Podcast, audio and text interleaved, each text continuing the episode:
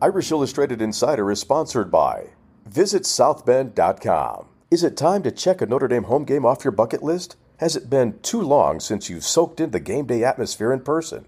Whether it's for the first time ever or in a while, start planning your trip to South Bend to watch the Fighting Irish with ideas and inspiration at visitsouthbend.com. Welcome to another edition of Irish Illustrated Insider. We are talking recruiting today with 24 7 Sports Tom Loy.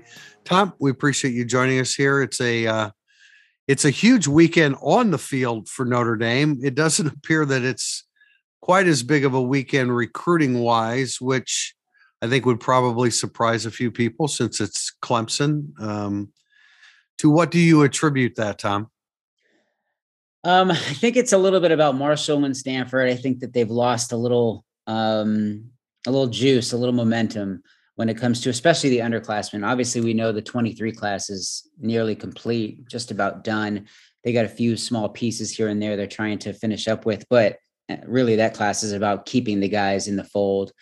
But I, I do. I think that they, and I think that the the feeling is um, that's the feeling inside the Gug as well. They they uh, they lost a little momentum and they lost to Marshall. They tried to get it back, and then they they drop a tough one to Stanford that they a game they shouldn't have, they shouldn't have lost, and they haven't looked all that great this season. Everybody knows it.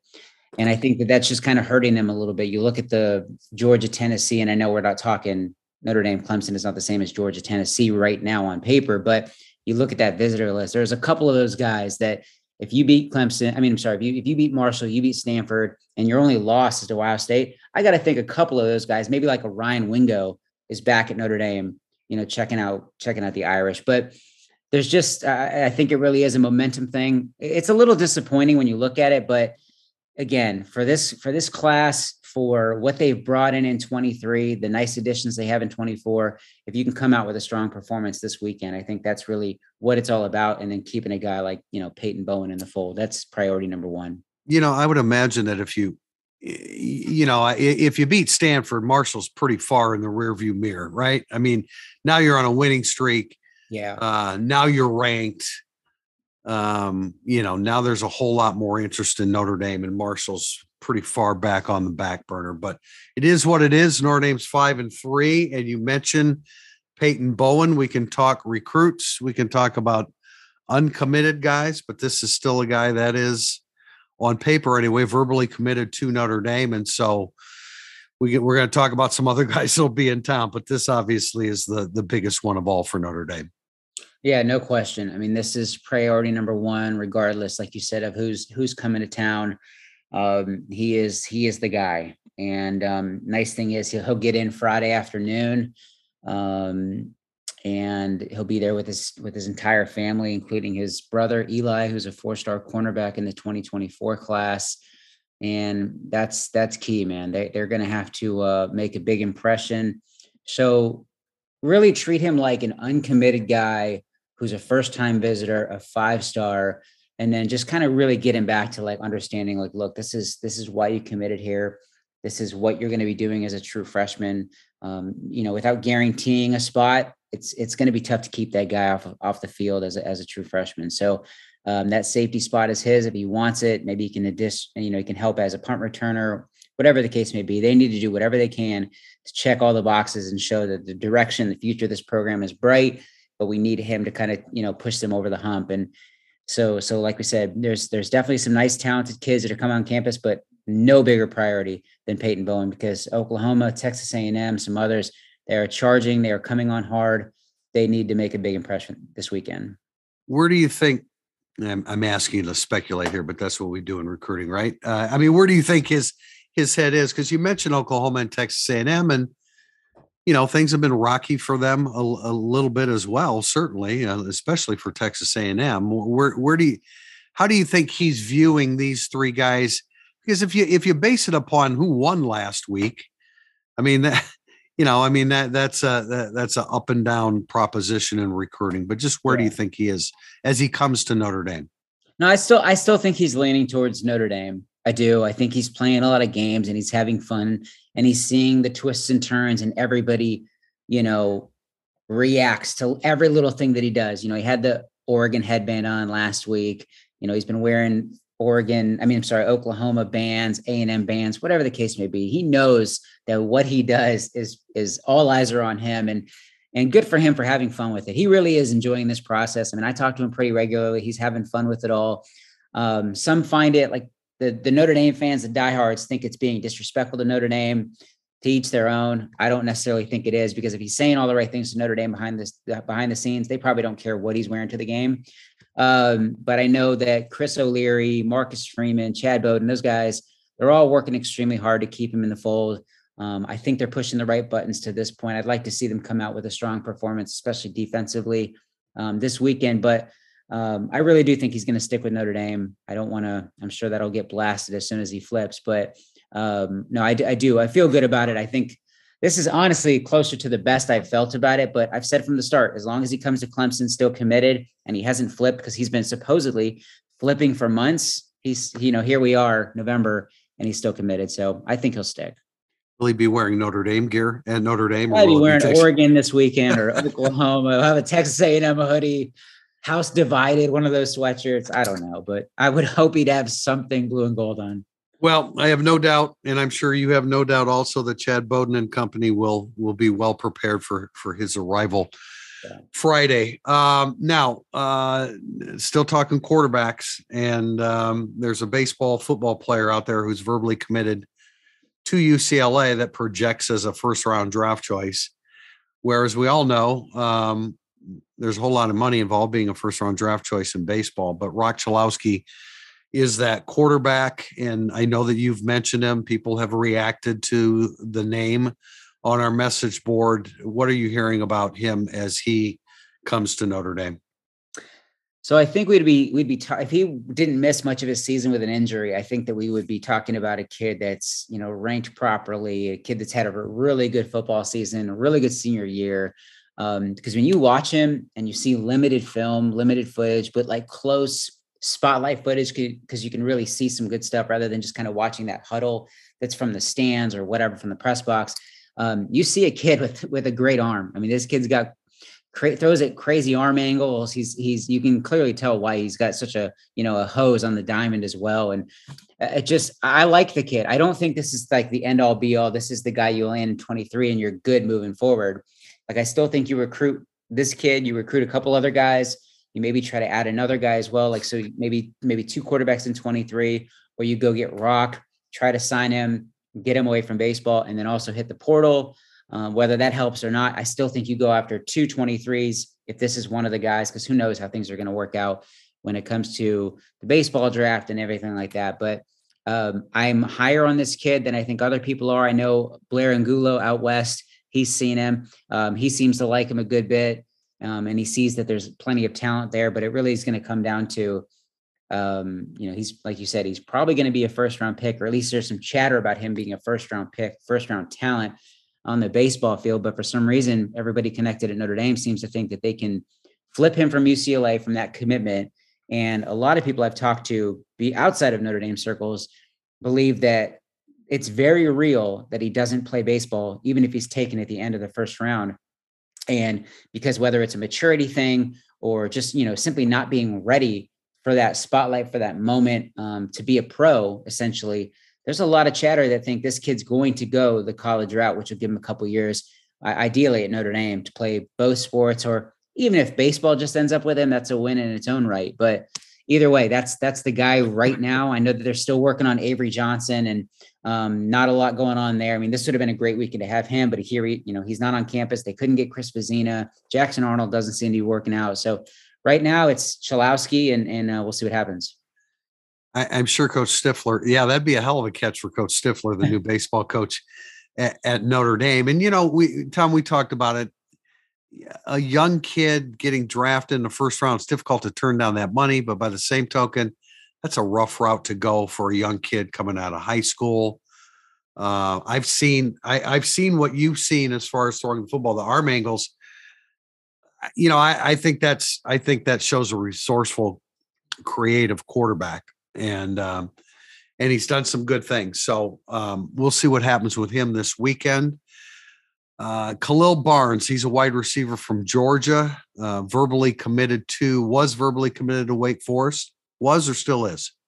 Uh, was was yeah was verbally committed. Uh, Notre Dame, there there could be a, a, a, tug of war among the coaching staff, maybe for who would who would get uh, him on his side of the football. But what can you tell us about Khalil Barnes?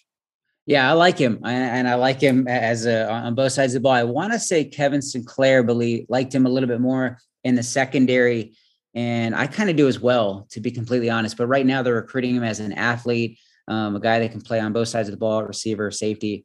And um, I think Notre Dame is completely okay with that. They just, he's a guy that a lot like Brandon Hillman, like you just want to land and then figure out the position yeah. later. And uh, I know Mickens would welcome him in the secondary, O'Leary as well. And then, you know, Stuckey on offense. So I think that's kind of where it's played out right now. But I think this weekend is he's going to get a look at his top two. I think that Notre Dame's done a really good job recruiting him and cemented themselves as a top contender without even having him on campus yet. Clemson's done a great job. They've had him on campus. They'll probably get him back at some point um, at the end of November for an official visit. And, and, I really do think Clemson's most likely the landing spot at this point. Obviously, anything can change. He walks on campus at Notre Dame, gets that feeling, whatever he wants to commit. But I really think that this is his top two. I think he's going to enjoy the visit. Uh, really having, you know, potentially an eye-opening experience at Notre Dame. At least that's what they hope and uh, kind of see how this one plays out. But I think that these are the two teams to, to watch at this point in his recruitment. I said at the at top of that, the introduction of Khalil Barnes, I said wide receiver, but I do concur with uh, Sinclair on that. I like them better at defensive back. Do you know where? Do you know where Clemson prefers him, or are they just leaving that open ended? Uh, actually, I don't. I don't. Um, but I think Good Goodwin's their coordinator, right? Yeah, I think Goodwin's their defensive coordinator, so it's got to be in the secondary. Good, uh, yeah, Wes Goodwin. Yeah, he's, uh-huh. the, he's, their second. He's their uh, he's the primary or the secondary recruiter, um, and I think Mickey Conn's the other recruiter for him. So I'm assuming defense as well. That makes sense. Yeah. Sounds good. I also understand why Chansi Stuckey would like a shot at him as well, but uh, we'll see what happens there. Caleb Smith, wide receiver, Texas Tech commitment. He's got some speed, Tom. What do you see? Yeah, that's that's it, man. That's what I see. I see a guy that can can do a lot as a as a pass catcher uh, in the return game. He's a guy that he was at. I was told he was at Baylor, I think last year, and he ran a or maybe over the summer. Um, I guess no, it would have been last year. He ran a a laser four four nine, um, which was impressive as a junior. So I like what I what I see on tape. I like what he's done this year. I think he's a guy that we're where our national team is watching closely to get a, a four star bump or at least you know move up in the rankings right in that four star cusp because he's had a good season he's he's electric man a lot of his highlights that he posts on twitter and Hudl, they're all in the return game him just making guys look silly and um, he, he's really really quick off the line i mean he just pulls away from guys and he gets great separation so i like this kid i kind of texted some of our guys a little confused like why why we have him in that 86 range. And you know, I, I I, looked at him quickly and I thought with when you mix the tape with the production, I thought he'd be in the 90 range. Is that early, that low low end four star? But we'll see what happens. But if as long as he steps on campus as an official visitor and everything comes to fruition and he gets there, then uh, I think he's definitely going to be on flip watch for Notre Dame because I think they're going to do a really good job. He goes back with Chansi Stuckey a good ways back to when he was at Baylor. So there's a connection there, and he's been tracking him for a while. And they just didn't necessarily know if they were going to have a number or a spot with Tayshawn Lyons kind of be being out there. But obviously, I reported last week that I see that one kind of not working out for Notre Dame, and I see him picking picking another school. So right now, as long as he takes the trip, I, I think he's a guy you need to watch closely as a you know in that flip watch category for Notre Dame. Yeah, I was going to say, Tom, it sounds like he's coming to campus with Notre Dame being pretty encouraged about the possibilities of getting him flipped. Yeah, absolutely. Um, you pronounce it Lions. Kevin Sinclair's pronounced it Leons. I'm not, I mean, to us, it looks like Lions. I think it might be. I think Kevin has heard that, but uh, that's disappointing to me. I really like that player. Yeah. I saw that you reported last week that that's slipping away. What, where's that going to?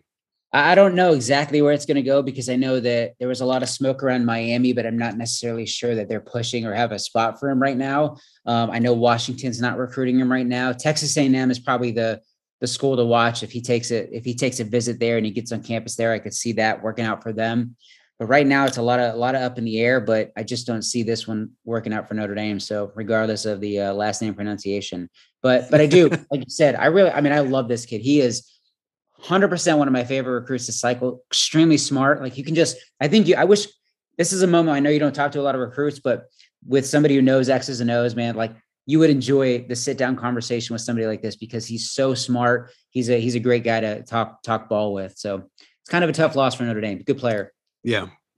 Tom, who else uh, as we as we wrap up here with this short little segment? Who else this weekend? I know it's not, you know, it's not a jam packed weekend for for yeah. uh, Notre Dame recruits, but man, it's going to be an exciting uh, situation scenario in Notre Dame Stadium Saturday yeah, night there's a ton of commits coming. I mean, uh, not everybody, but a lot of them in the 23 and 24 class. CJ be here, Cam Williams in the 24 class. You got Peyton Bowen, Drayk Bowen, Adon Shuler, Christian Gray, Jaden Jaden Greathouse is a big one. I know Texas is still yes. pushing there, so it'll be important to get him, you know, back on campus around those guys. And um, uh, you know, I just think getting all those guys together is is going to be key. And somebody raised an interesting point at the Four Horsemen Lounge, our message board. It said, like, I wonder if CJ Carr comes in and sees all these guys that are around him. And I wonder if he wants to make the decision to enroll early.